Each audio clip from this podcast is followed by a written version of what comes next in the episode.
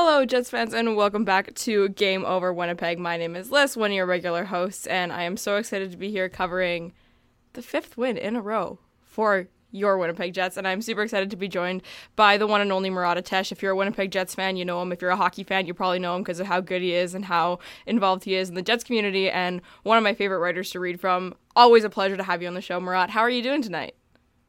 I'm doing quite well. That is an incredibly warm introduction Liz, so thank you, and thank you for having me.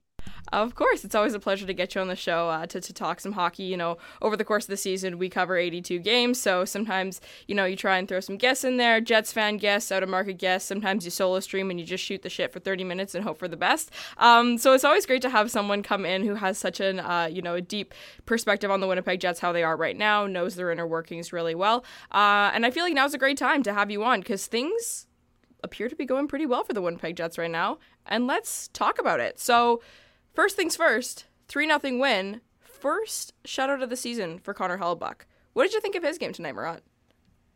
I mean, wow, is it really?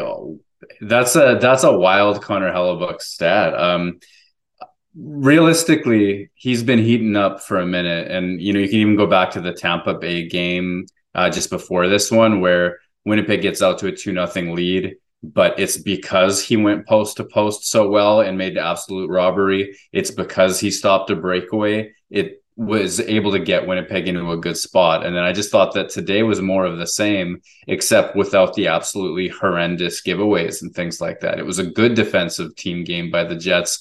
And you had Hellebuyck looking big and boring and all those things that you like from him. Um, that post game interview was was delight as well. I saw him call Nikolaj Ehlers' goal filth, and it's just that's the Connor Hellebuyck that everybody has been waiting for, and I think anybody sensible knew that Connor Hellebuyck was arriving sooner than later. A hundred percent. Yeah, that's always the thing uh, when it comes to you know oh early season shooting percentages, and if your team's shooting at twenty percent, you're like oh that's gonna regress, that's gonna chill out a little bit. The season started, we were rocking the what is it like an eight fifty save percentage for the team, and everyone's like don't worry guys, that's gonna chill out. And now it's chilling out, and the Winnipeg Jets are winning games, but it's not all because of him. Uh, who Murat did you think had a really fantastic game tonight? Let's dive right into that. Yeah, for me, I I find myself this guy isn't an underrated player. He's not the sort of person that, that people ignore, but I honestly don't think Mark Scheifele is getting enough praise so far this season.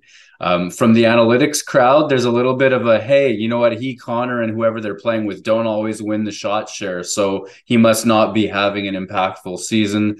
Um, from the highlight reel crowd, I think a lot of people are drawn to Kyle Connor's finishing and the amount of goals that he's scored there's so many moments tonight where Mark Scheifele was defending like to the goal line, below the goal line, where he was the first player to clear a puck from danger, and that's something that's been uh, that's been a calling card of his for a little while. Um, I think that Vilardi probably makes sense to go back onto that line when he gets going as well. I'm not married to Connor and Scheifele, even though there's a tremendous amount of offense there. I just think that Scheifele's getting lost somehow, which seems impossible to me. And I wanted to talk about him right off, off the hop. Um, beyond that, I mean, Dylan Samberg continues to to be a defensive masterclass. That's delightful. There's a there's a two on one he was defending with Nate Schmidt, where I think Nate Schmidt got caught out of position or just got beat on a play. Um, Samberg gets back into the lane, defends the two on one, and then um, I think ends up in. Sh- I, I'm I'm losing the description of this. I need a clip. But the funny thing for me about this situation was that Samberg ended up taking Nate, taking his own guy out of the play, and then a puck moved to what Schmidt's guy was, and Samberg was there too. And I was like, this guy is two defensemen at the same time. And I, if I can find this clip, I'll send it to you because it was a pure delight for me. So there's another one I'd want to talk about. Yeah, hundred percent. I think just carrying right on that on that Dylan Samberg conversation, I there were a couple moments where he had a couple of real nice, you know, bombs from the point, whatever, and little things like that that always make you excited about him. But holy smokes, is he ever steady back there? And I think that was a good example of that. Where maybe maybe steady is not the right word because things were kind of going on a little bit chaotic. I'm sort of remembering the play that you're talking about. Um, but he's such a good stable piece for them out there, and I think um, I I saw a thing the other day that really surprised me actually. And and I'm not trying to throw any shade at him and Nate Schmidt, but I believe according to whatever model MoneyPuck follows, they are leading the NHL right now in what is it like? They have the least expected goals against for all five on five pairings that have played over like however many minutes. Is that? Did you see that too? I did see that. That's you're. I think you're quoting it exactly right. Um, that that pairing with Schmidt and Samberg has given up the fewest expected goals per minute of defense pairings above a certain minutes threshold, and I think that that's exactly it. And for for me, that's two things happening. One is something I've been yelling to anybody who will listen, and I feel like not enough people listen to this. Is that the Winnipeg Jets coaching staff, and this goes back multiple Jets coaching staffs, are having a lot of success sheltering their third pair. The second pair and the first pair, they get heavy minutes. Maybe Morrissey DeMelo plays against the toughest offensive uh, combo for an extra minute or something like that. But everybody's job is in, is is quite difficult. They're playing top six, top nine opposition. Winnipeg has had some legendary examples of sheltering their third pair over the years. Logan Stanley's rookie season, for example. Uh, Tucker Poolman once upon a time, for example. And people tend to get carried away. They think these guys are um, surefire top four stalwarts without looking at what minutes they're getting. This time around, you have that same type of treatment. It's not quite as egregious the sheltering as as those guys got who I just name dropped, but they are getting protected behind those top two pairings. And at the same time, Dylan Samberg has put on a defensive masterclass and for all of his warts, Nate Schmidt might not be a $5.95 million defenseman, but he gives you positive value. It's chaos. He does get beat. There are mistakes, but um, but he's able to to handle those minutes and deliver value for them. Um, so no, don't interpret. You're not. I know you're not. You're you're sh- so sharp, but like, don't look at that chart and think, oh God, they're the best um, in the league or the chart is broken if they're at the top. You just sort of got to zoom in and understand that in some specific instances, you can shelter players and you're doing it for guys that, that can get results. And Dylan Samberg deserves more love. So that's my, my take on that stat. 100%. Yeah. And that was my, my immediate thought when I saw that. And I almost want I was like, what's the QOC looking like? Because I feel like that's a, a crazy thing. But at the same time, I think it really also speaks to the kind of season we're seeing so far from the other four defenders, where they're actually able to continue with that sheltering piece and continue to win as many hockey games as they've had. What is it, eight in their last nine that they've won? And if you're able to get those positive results from that third pairing, you're not playing against bad hockey teams. They're getting some really strong opposition. And I feel like, in particular, that second pairing that a lot of us have had not necessarily question marks around, but they've received a little bit of criticism, particularly um, Neal Pionk and Brendan Dillon over the last couple seasons and whatnot they've been quite fabulous this year, and uh, and tonight was no exception either. Uh, I particularly want to uh, commend the Brendan Dillon fight. That was, uh, and I, you know, I'll sit here and I'll I'll bite my tongue a little bit because I'm one of those people that's not always the most pro fighting in hockey. Sometimes I'm like, all right, this is getting a bit ridiculous. We don't need to bust each other's brains up and give each other CTE just for for this, but he kind of destroyed Sam Reinhart in that one, didn't he? I mean, yeah, he did, didn't he? And I, I'm, I'm kind of like you. Like my official policy is unnecessary brain injuries are like, you know, it's weird that hockey stops hockey for that to happen.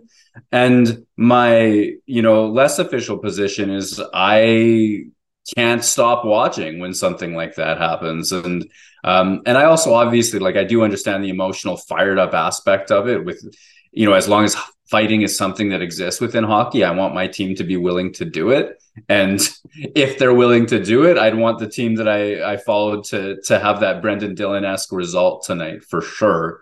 Um, the offensive pop has been there for him too, right? Like he's been rushing, he's been jumping. And then Neal Pionk, Neal Pionk, I I was afraid. I was afraid. I spent so much time last year saying, "Wait for him to move better. Wait for him to move better."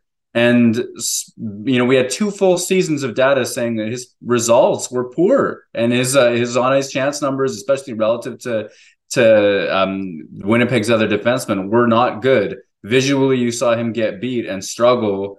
And now he's stepping up in the neutral zone and he's picking off passes. He's protecting his blue line aggressively. He's moving well. He's moving the puck well. You saw nice vision um, uh, from the point to the flank. He's he's finding wingers to to attack with as well.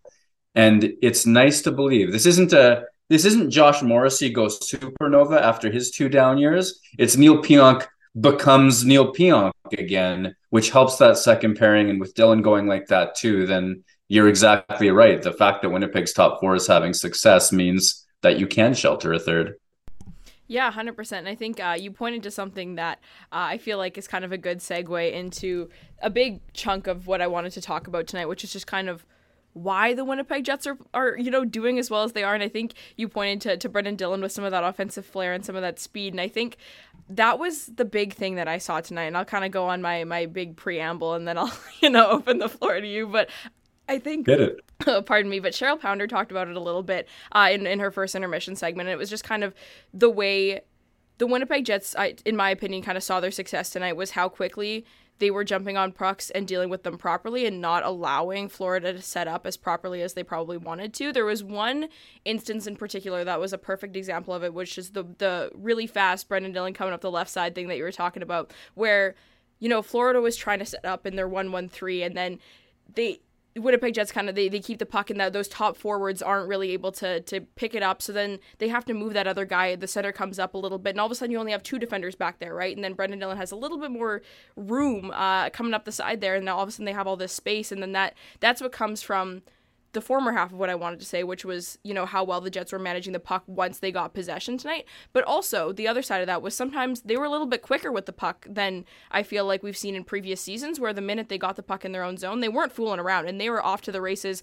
before Florida could set up into that dis- defensive system that they wanted to. And I think to me, that's kind of the overarching thing that I attribute a lot of the Jets' success to in the last little bit is how they've been able to just sort of pick up and either a jump on those opposing defenses before they're able to set up or b not allow the forechecking to you know pressure them as well as they'd like to and then sort of break up that system and then break up again as much as they kind of want i kind of went on a little thing there that's what i've been kind of seeing and i don't know if you would agree with that disagree with that or if that's kind of a, a theme that you saw in tonight's game at all hard agree Liz. like 100% i think we talk about speed or like they always talk about playing fast playing fast. What does that mean? It's not wait for them to set up in a 113 or whatever system they're using at the moment and give it to Nikolaj Ehlers and pray. Even though that worked it, it you know that does work sometimes. It's making those passes before the system gets set up. And so when you talk about that I'm all in on it. I think Winnipeg like every team in the NHL learned its lesson last year or uh, wanted to learn its lesson from a team like Vegas, who destroyed the Jets by being so fast at turning defensive possession into offensive attack. And when a team can get that puck and its first pass covers distance or its second pass covers distance, and because they've collapsed so well and protected to the middle of the ice, because they have such trust and consistency in that first pass to be made, you have not just one Jets forward, but multiple Jets forwards, often stretching aggressively, moving hard up the ice to get that pass. You have defensemen jumping as well. So there's a fourth option instead of just three. Sometimes there's a fifth option to try to handle as well. And if there's like one difference between the Jets this year and last, there's many differences, but the speed with which they move the puck from defensive possession to offensive attack is it. That is happening. It is a goal the team has. And I think they're having a tremendous amount of success with it. Even if they end up dumping the puck, because they're a good cycle into offense eh, offense team as well. But because they're coming up with speed, then they're able to get on that puck and forecheck well and win it back too. hundred percent. And I think uh, good cycle on the offense. Can we talk a little bit about David Gustafsson tonight? I feel like he's a player that's been getting some love lately, like, and I think you know it's definitely warranted. And I think he's one of those players that I just he and Cole Perfetti, I love watching them play along the boards. I love watching them play along the boards. It's so fun. They're very different along the boards, but man, Gus is a tank. What did you think of him tonight? I actually had this sort of internal monologue. I um uh, about him actually looking bus like tonight. So it's funny you you call him a tank. I was seeing a bus. Um, like there a there are moments. Vehicle. You know, it's it's.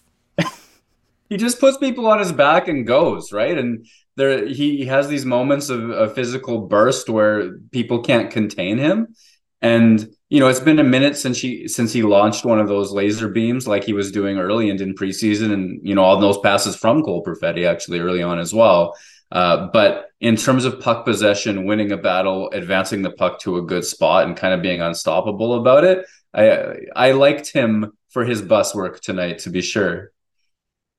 Yeah, I think I actually I want to pull up um, the ice time just out of curiosity because I know obviously Axel Jonsson Fjallby um, has played his first couple games uh, of the season now because Rasmus Kupari was hurt and you know there was some pretty regular ice time splits over the last few games. What I mean by that, it was pretty consistent. Third line was not really a third line, getting lots of time.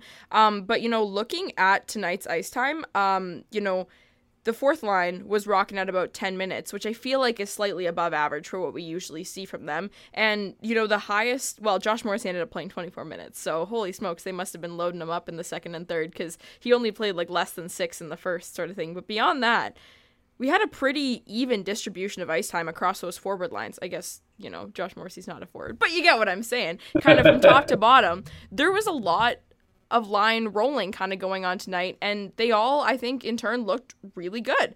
Um, is there anyone else from that fourth line, either Axel Jonsson Fjallby or, or Morgan Barron, that did anything notable tonight that you'd want to talk about, or if that line looked good to you beyond just our tank slash bus slash armored vehicle of any capacity friend?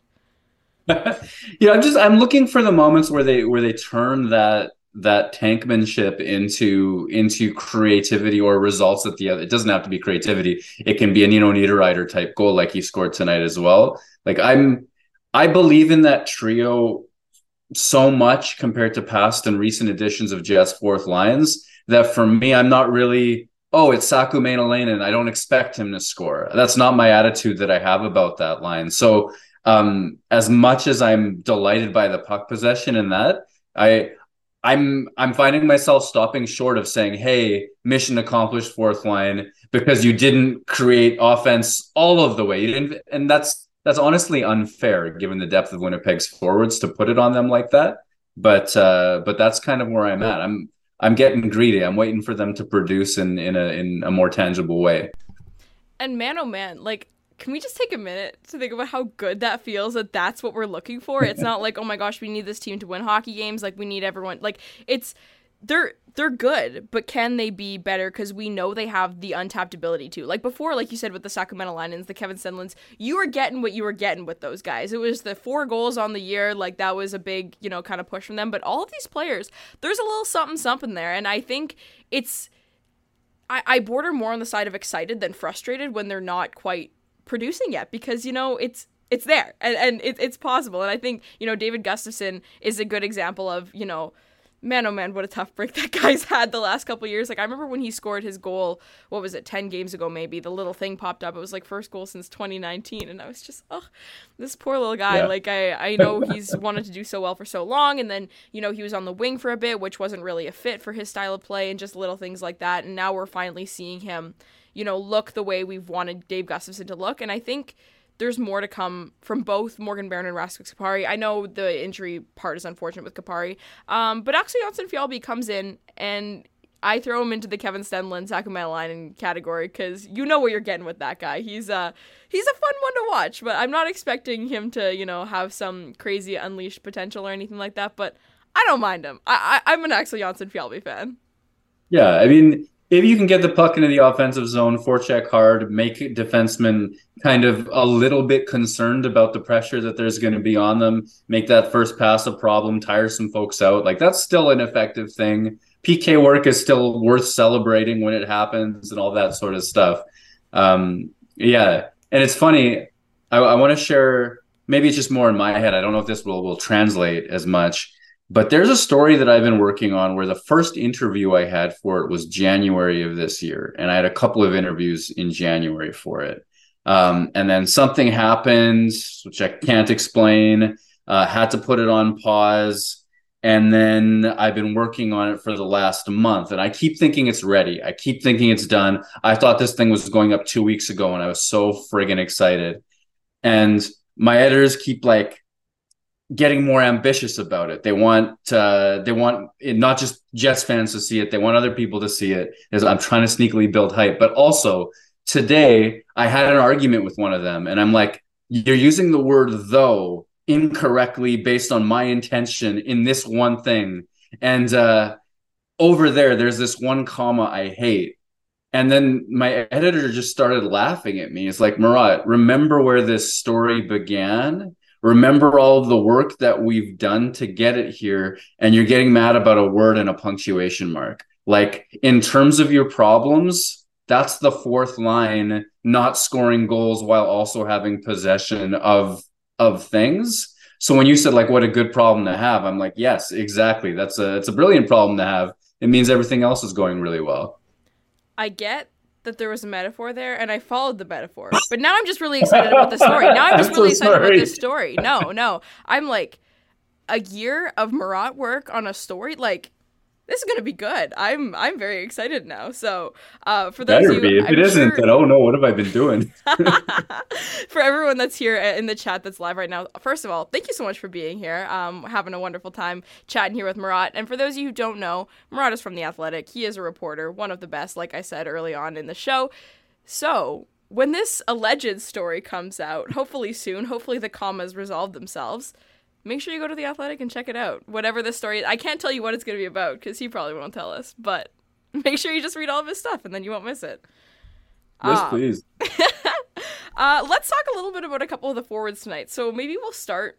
We'll go goal by goal. We're gonna start with the third line, talk a little bit about them, talk about the Niederreiter goal, and then we'll move into the second line and talk about that goal. Um, Nino Niederreiter. In the first intermission, he did his little interview. I love this guy. I love this guy. Like I just think he is such an exciting player to watch, but not in this like it just in his very own very special way where it's like this guy's just going to play good hockey 98% of the time, which is something that I feel like maybe as a critical Jets fan as I like to, you know, call myself and many would agree, over the last few years, there have been a, a, couple players where it's like, I'm not always watching 98% good hockey. Sometimes when you're playing 100%, you're one of the best in the league, but I don't always get to see that. Nino Niederreiter is like 98% of the time. We're watching fun, hard hockey, really excellent use of the body, and I find in very effective ways, and also effective use of the stick, which I think when those two things go hand in hand, lead to being just a really good possession player, some fun chemistry going on with his line mates. And that goal was just a ton of fun tonight, and it was a great way to open up the scoring. What did you think of that third line, Nino Niederreiter as a whole? Thoughts on them tonight? I mean, if you're Brandon Montour and you're trying to recover from being boxed out by Nino Niederreiter at the top of the crease, like heaven help you. Heaven help you. It's just one of those situations where like you said you can count on a certain level of effort from nino niederreiter all of the time. And 98% is probably a fair number. Almost all of the time. So close to all of the time. It's it's really incredible. I think that i've become a fan of the player as well because of what you what you said here it was from the moment he arrived. Do you remember when he and Connor and Scheifele got benched last year and Connor and Scheifele sounded so down and frustrated about it? And Niederreiter said, like, well, yeah, we needed to be better. It's like there was this sort of standard that he has where his motor is always going. Um, and I think Winnipeg has sorely needed that.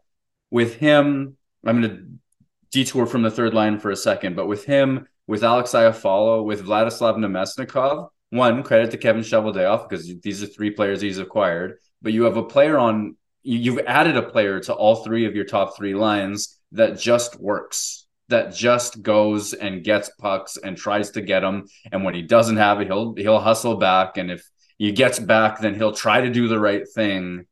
Winnipeg needed that. Winnipeg was a bit soft skill for a minute there was it not? And i think that that like that's a good sign for him. That line I mean, since his arrival, Appleton, Lowry, and Niederreiter have trucked teams in in possession stats, scoring chances, shots, goals, all of it from the trade deadline right to right to playoffs. And I know injuries happen and things mix those lines up a bit. It was actually kind of it was I I laughed inwardly. I almost called it cute. I don't know if it's the right word, but Mason Appleton sounded wistful um, when I was talking to him a couple weeks ago, he was like, I just wish we could have stayed together as a line because we really felt like there was more we could have done to help us against Vegas. And it just sort of sounded like like he had he'd reached a belief level and he like he felt like he had unfinished business and he expressed it in a wistful and almost sad way and i thought it was kind of funny um, but to see them go right back at it I honestly don't know why the Jets messed with any idea other than that. I think wasn't it Iafallo who was on that line to start the season, Um, Niederreiter belongs there. That is like that is the trio of all four lines Winnipeg has right now, the the most untouchable that you have. Um, and I guess just to close my monologue on that, I've been arguing kind of hopelessly that if you give Adam Lowry line mates, he can still be Adam Lowry, and I, I like to see that one come home to roost a little bit. Yeah, hundred percent. And I think that that overtime goal last game, the empty net goal tonight, like you just you love to see him do well, and I feel like lately it's just been constant doing well. And, and I'm I'm not saying anything novel here. Everyone knows that this line has been has been excellent. And I think you're right that Nino Niederreiter is kind of the the secret sauce on that line, just because I feel like he's kind of the secret sauce on any line. Like I, I liked the versatility he added to some of the other lines he played with with just that that net front presence. And i know that sounds like such a buzzword but it's a legitimate thing with this hockey team that plays some you know perimeter shots and stuff like that. It's, it's nice to have someone down in front but now you have Namestnikov and Iafallo like you said on those other lines where they're they're kind of filling that similar void. So it, it doesn't really become unique to the player at that point. But all that's to say i think Nino Niederreiter is just an excellent third piece to kind of elevate that line. And similarly to what we were talking about earlier with the whole idea of that Schmidt and Samberg pairing getting, you know, part of the reason that they're able to be sheltered and succeed is because the other parents have been succeeding. That this added offensive flair of this third line is so interesting to me because you can kind of throw them out there in a couple different circumstances, right? Where you can still put them out there and just shut down a top line if you have to and try and let, you know, one of your top two lines score against the other team's, you know, maybe not so dominant lines or anything like that. But lately, I and I I'm admittedly not the best when it comes to line matching and paying attention to who's always playing against who. But I feel like they haven't necessarily been getting matched against those top lines lately. And I think that's possibly part of the reason why uh, they, they've been succeeding. Maybe I'm throwing you on the spot here, but what was their matchup like tonight? Do you have any idea? Because I you know, it's funny that you should ask because I checked before I came on, and I don't always do that. But I, I've had conversations with Paul Maurice about line matching in the past, and sort of some of his philosophies into that. And so I was just a little curious about this one. If he, um, how he ran Barkov, how he ran Bennett, and and and that and the interesting thing is, you're exactly right. Adam Lowry did not get the hard match. Um, whether that's Maurice successfully dodging it or Bowness just not caring uh, because he's that confident. You know what I mean? That was not how it worked. Scheifele got a, a heavy dosage of, of Barkov tonight. Um, the Namestnikov, Perfetti, and Ehlers line got a, a heavy dosage of Verhaeghe. Verhaeghe, I struggle with that. I'm sorry. Um, and uh, and Bennett and uh, and top six opposition. So from a certain lens, Winnipeg almost like failed to quote unquote protect Perfetti, Namestnikov, and Ehlers like they've often tried to do. From a different lens, Winnipeg succeeded because it didn't have to, because Niederreiter scored anyway because the Ehlers went through um, not the entire team, but because Ehlers scored one of the goals of the season anyway. Um, like that's that's just nice heady stuff as a, as a Jets fan. I'm sure it is. A hundred percent. And now we got to talk about it. No, we have to talk about it. Nikolaj Ehlers has been such a fun player to watch for his entire career. And the thing with being a fun player to watch is when you're not at 100%, your fans are always like wanting more from you and it's like you know it's not your fault that they're the expectations are so high it's a you know it commends how well you play most of the time but Jets fans have been wanting more from Nikolaj Ehlers for a, a, good chunk of the early part of this season. And and lately I think we've been seeing, you know, the resurgence of what we know he can do. And I, I'm not, you know, trying to fault the player in any capacity. I know the the neck thing or whatever it was, and you know, that that became a big focal point. Never mind the sports hernia from last year and just, you know, lots of movement with line mates and all these kinds of things. All that's to say, we know who Nikolaj Ehlers is. And tonight we saw a very Nikolaj Ehlers type goal. I loved the Namestnikov work on the boards. I loved the Cole Perfetti kind of screw up that turned it into an even more of a highlight reel goal because Nikolaj Ehlers had to do the little, you know, football thing with the little kick to the stick and all those kinds of things. And then what was it Brandon Montour or who who was no, was it Forrest like I don't know who the defenseman was. Poor guy. Um, you know, and maybe maybe he'll remain nameless for the sake of his pride, uh, because that wasn't a great look for him. But for us, like you said, one of the goals of the year. Holy cow! Yeah, um, yeah. I well, what can we even say? It's uh, it's a it's a Nikolaj Ehlers goal that's been a long time coming because I'm with you. The the start to the season was poor. A guy that has led the Jets in points per minute forever was amongst you know the you know in the bottom half. That's strange. He was missing assignments. He was missing his shots. He was making curious decisions and playing jazz without actually doing the thing that he all. I mean, that's always there, but he usually does that and you know produces a lot of offense. And then so he ta- he makes the take of the Perfetti pass. He goes behind his back. He gets his feet going. And I think the reason that the defenseman got ends up looking so bad on that play is because he has to respect so many possibilities. When Nikolaj Ehlers starts to drag that puck and he he almost it's almost like a rhythm game in in a way where um, there are different ways he could pull that puck around the defenseman, go into his feet, go behind his back, go under the triangle, and all of those different things can happen at different speeds. I think Ehlers fired a bit of a changeup on the defenseman, and so then he got a little bit spun about puck or body, puck or body, and then Ehlers burned him and, and then and then finished it off from there. That's something you can only do when you're that much faster than everybody else is, and um, it's it's fun. I think. Okay, here's my here's my rant. This is not hyping the goal as much as as might be uh, might be appropriate, but I think of players who can create space and who can exploit space. Nikolaj Ehlers can create space with his speed. He can exploit space as well probably the player who can exploit space in the middle of the ice offensively better than anybody for me is Kyle Connor. He can also create with his speed, but he's not creating that space with his physicality. Complete flip. Nino Niederreiter, we were talking about a second ago. He can create that space with his physicality. He can burrow through guys. He can burrow through coverage, get to the net front, and all of those sorts of things. And I think that Winnipeg finally has balance. They can finally beat you in a few different plays so that, you know, if if if they're playing a cycle, somebody can dart into space quickly. If they're in transition, um, they can use their speed to open up space. I'm I'm sort of losing the articulation of this as I go, but I think the complementary ability that Winnipeg can make space in different ways and still has the top end power to exploit it and score and do good things with the puck once they have a half second is is why the offense is is there at five on five.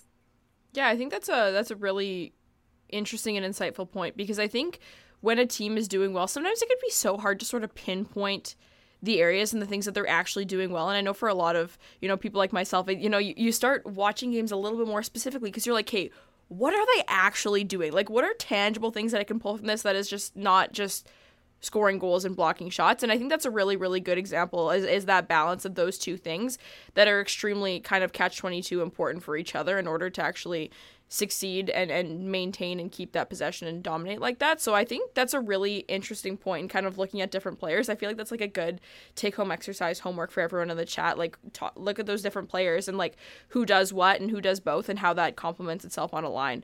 Um, I think I've kind of, you know, I, have been a little bit greedy with Murat's time tonight. We're, we're rolling up on 30 minutes on the show here.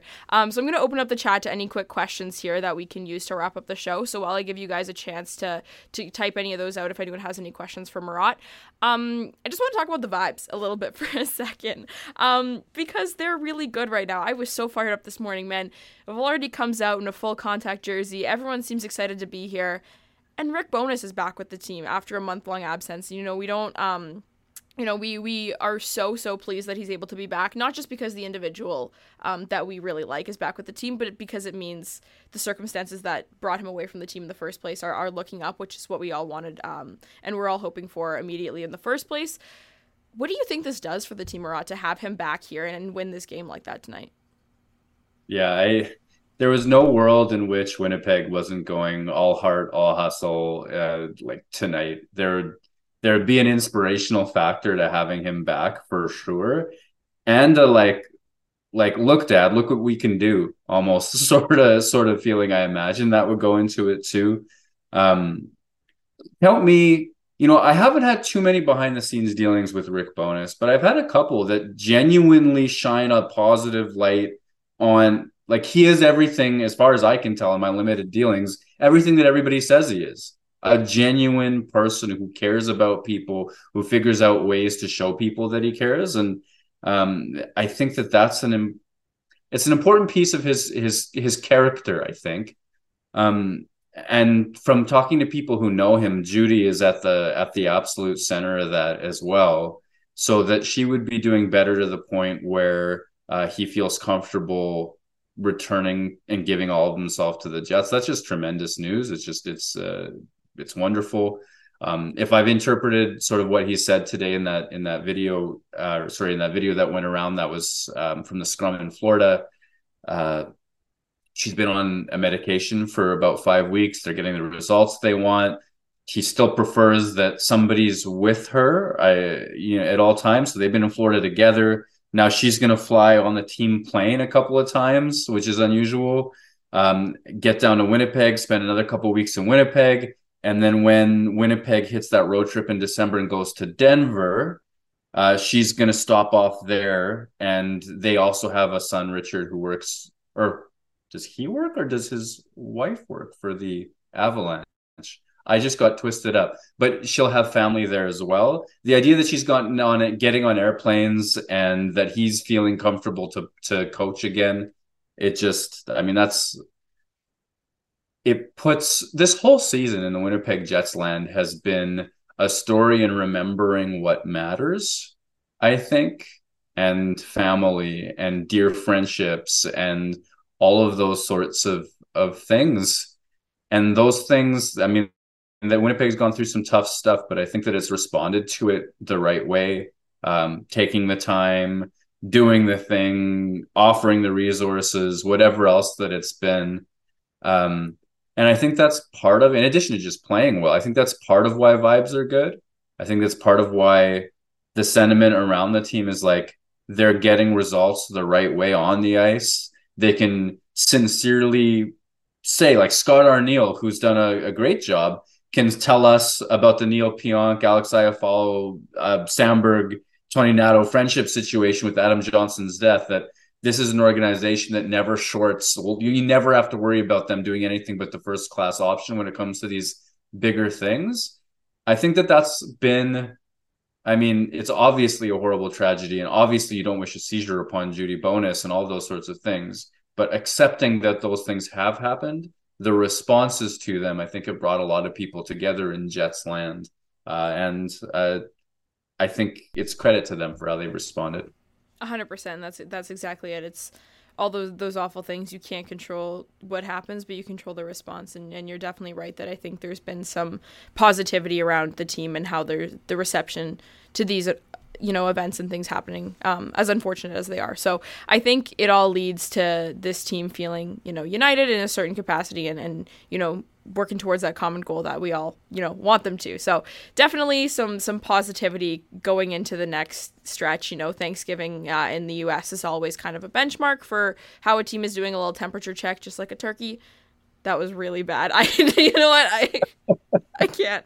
Um, well listen I, am sure there was a metaphor in there but i'm no i'm kidding. Uh, i wanted to just say one other one other uh, temperature check is you, when Axel Jonsson-Fjallby got called up last week, and you know he did his scrum, um, who was kind of over his shoulder, just off camera, making jokes and like encouraging him along. It was Mark Scheifele. When the scrum ended, Scheifele was cracking him up and making jokes with David Gustafsson in the corner of the Jets room for the rest of whoever spoke next.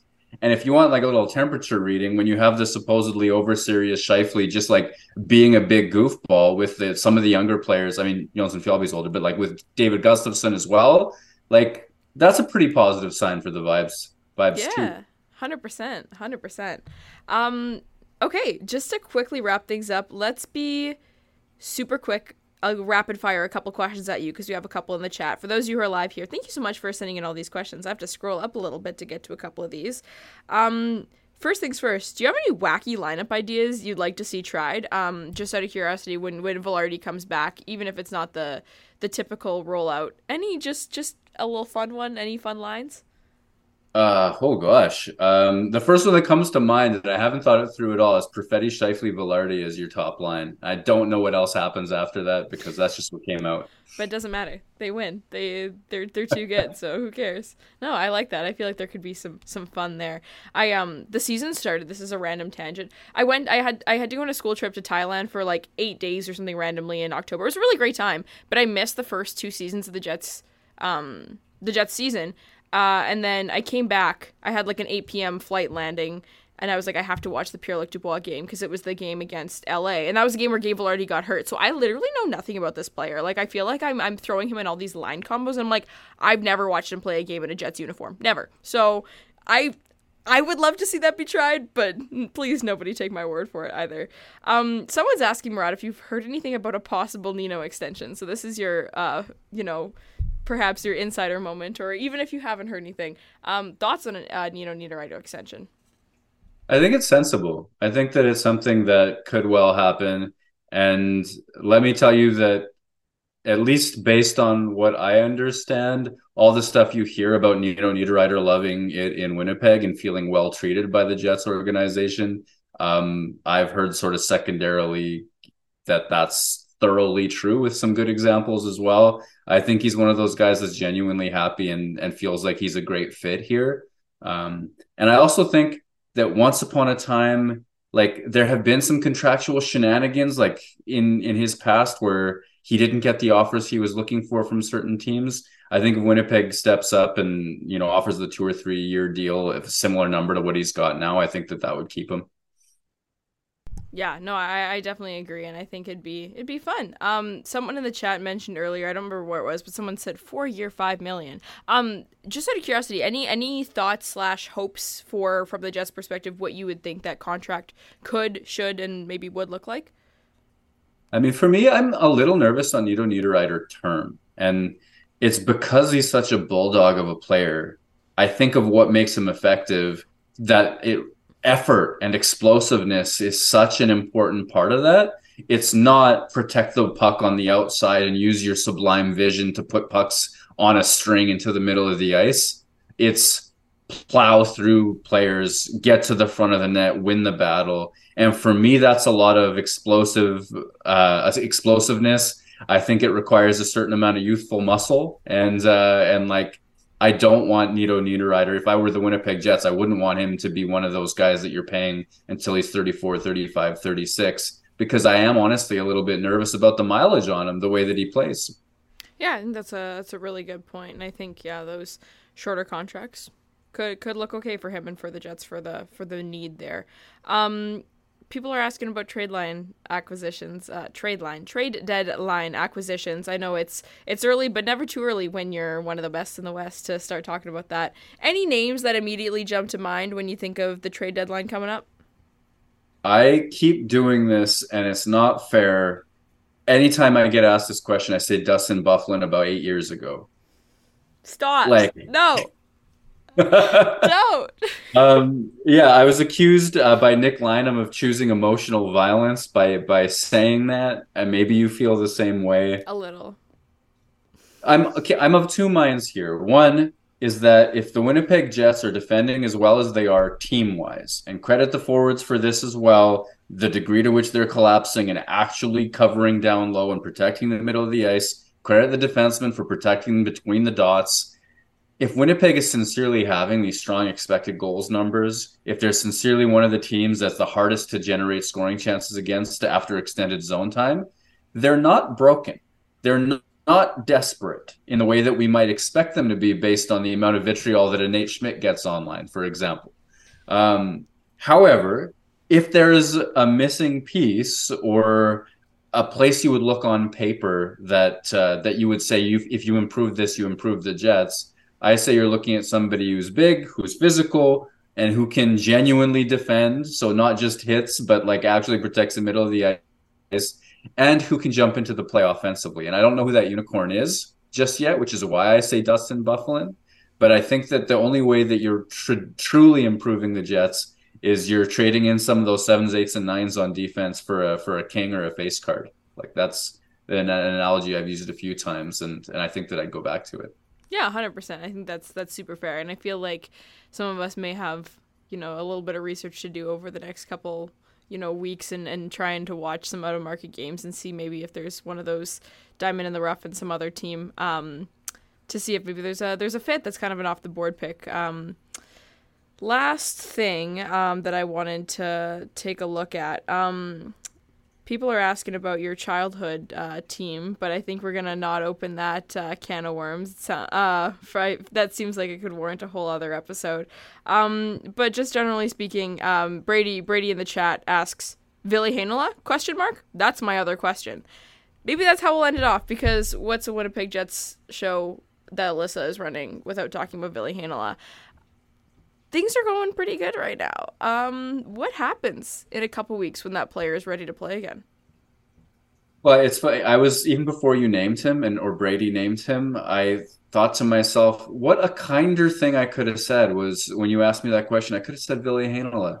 I could have said a third pairing defenseman who moves the puck well, who can jump into the play, who is great at finding seams from the point to wingers at the bottom of the circles, who has chemistry with existing Jets wingers, Cole Perfetti being one of them, um, who can help the power play, who basically does everything that Nate Schmidt does, but hasn't proven it over an extended period of time at the NHL level because various reasons. Um, and for me, I'm a little concerned about the injury and about how fast he gets up to speed and becomes the the great version of him we saw at camp. But I think that this year, more than any I have ever experienced, my sense from the Jets organization was that Ville Heinola won some fans for the free Heinola movement. I I don't know that Nate Schmidt was about to be waived. I don't necessarily think that was the way they were going to go out of it. But I and I keep mentioning that because I've seen other people suggest it, and I, I'm not sure about that one. But I think that Winnipeg was getting ready to do what it needed to do roster wise to keep him. Um, and I think that the way that he was playing, especially at the end of preseason as those rosters ramped up, such quality that uh, it's a, such a shame he got hurt the way that he did. So if he can step up and be that guy with all that pressure, and that's the job, it's the NHL. Um, but there have been moments where he's come back after long reprieves and he's kind of been nervous and tentative and things like that. Um, so my thought on Ville Heinola is give him a shot, get him practicing, give him a job on the third pair, and then be prepared for chaos because it's not a guarantee he's going to be as good as uh, as he was for those you know two or three glorious weeks at camp. Mm-hmm. Yeah, no, and what a upsetting end that those came to. But I agree with you, and and, and looking at how that that third pairing is looking right now doesn't look like a terrible recipe for success to, to throw him into that situation, but uh, only time will tell. So I think that wraps up our time for today. I've been keeping you all here, but it's been a lot of fun. This has been a great show. I love talking about the Jets when they are doing super well. Love diving a little bit into why that is. And no one better to do it with than Murat Ates from The Athletic. So, Murat, thank you so much for joining me tonight. It's always a pleasure to have you on for everyone who's here live in the chat right now, make sure you like this stream and subscribe on your way out. For those of you listening back tomorrow or whenever you listen to the shows, thank you so much for tuning in.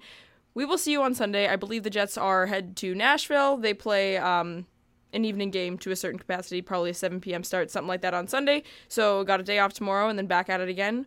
Hopefully, looking to, to add another one to the tally. It's always fun to beat those Central Division rivals. So, have a good night, everyone. Thank you so much for tuning in. We will see you next time. Yeah!